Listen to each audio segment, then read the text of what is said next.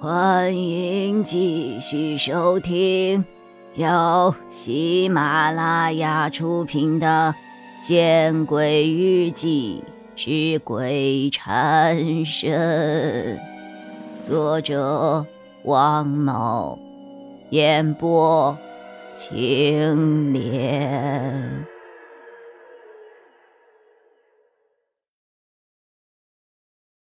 听到老板的话。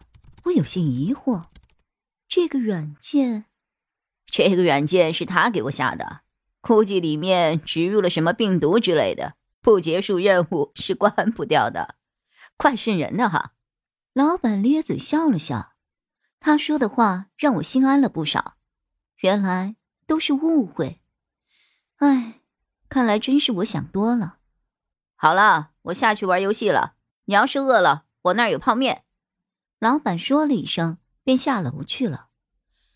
我长长的舒了一口气，这才想起忘了告诉他房间的灯坏了。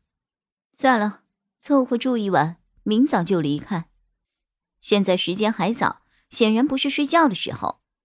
我重新坐到了电脑面前，心有余悸的看了看那个 TV 的图标，最终还是决定把它拖到了回收站中。永久性删除。我登录了购物网站，打算在网上买一款新的手机。我看到有一款手机是买手机送免费用两个月的电话号码，于是我就想把这款手机买下来。可是当填写收货地址的时候，我看到这个购物网站的地址栏里有了定位的功能，我忽然产生了一种。不知从何而来的好奇。我现在所住的宾馆，到底是在哪里呢？我明早该坐几路公交车回到出租屋呢？我的食指敲动了一下鼠标，我知道网站开始定位我的 IP 了。可是下一刻，我面色苍白，嘴唇抖动。因为地图定位的结果，居然是北固山公墓、北固山殡仪馆。我的大脑在那一刹那变成了一片空白。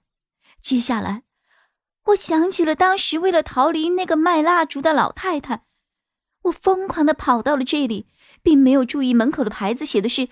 北固山殡仪馆，而不是我看到的北固山宾馆。我吓得想尖叫，但是我不敢。我又想起了刚才老板说的话，心中升起了一丝侥幸：万一，万一又是我多心了怎么办？于是，我走出了房门，我低下头，我轻轻的、轻轻的下楼。我决定还是找老板问一问。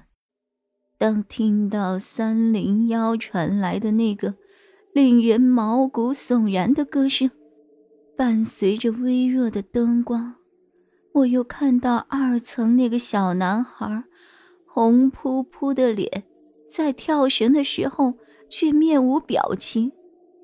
我不知道我的腿当时是怎么支持我下到一楼的。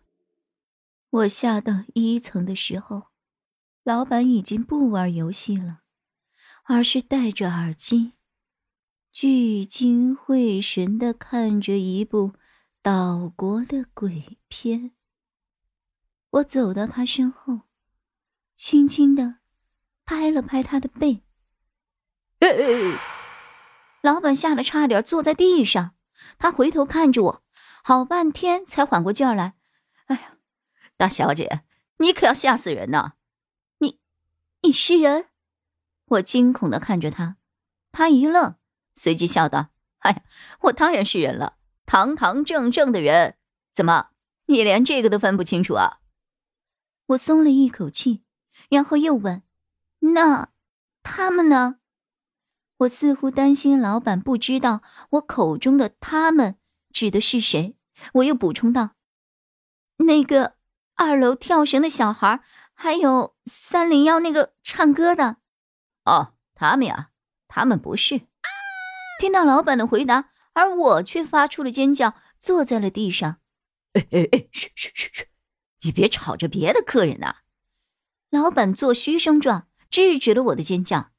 我随即起身，便往门外跑。哎嘿嘿，你去哪儿啊？老板连忙追上了我。你你别过来，别过来！我一脸惊恐。现在才晚上九点多，你现在出去很危险的。老板挡在了我的面前。可，可我不愿意和鬼一起住啊！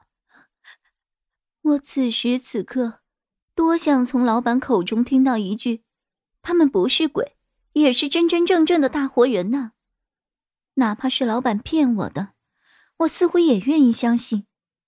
可惜的是，老板并没有如此说。他诧异的看了我一眼，然后问道：“先整理一下你的思路啊！你凌晨慌慌张张的跑到我这儿来，是因为你见鬼了？”我点了点头。我已经冷静下来了，而且我警惕的看着他。你这么说，我就明白了。哎呀，明白，明白什么？我很想问出口，但是却没有勇气。你等我一下，老板说着，重新进入了柜台，从里面拿出了两件黑色的雨衣，两把黑色的雨伞。这给你。老板挑了一件小一号的黑色雨衣。以及一把黑色雨伞，递给了我。我莫名其妙的看着他，穿上，不然这个点出去会很危险的。我对老板莫名的信任，于是哦了一声，乖乖的把黑色雨衣穿上了，然后接过了黑色的雨伞。老板和我一起出了门，然后他将门关上了。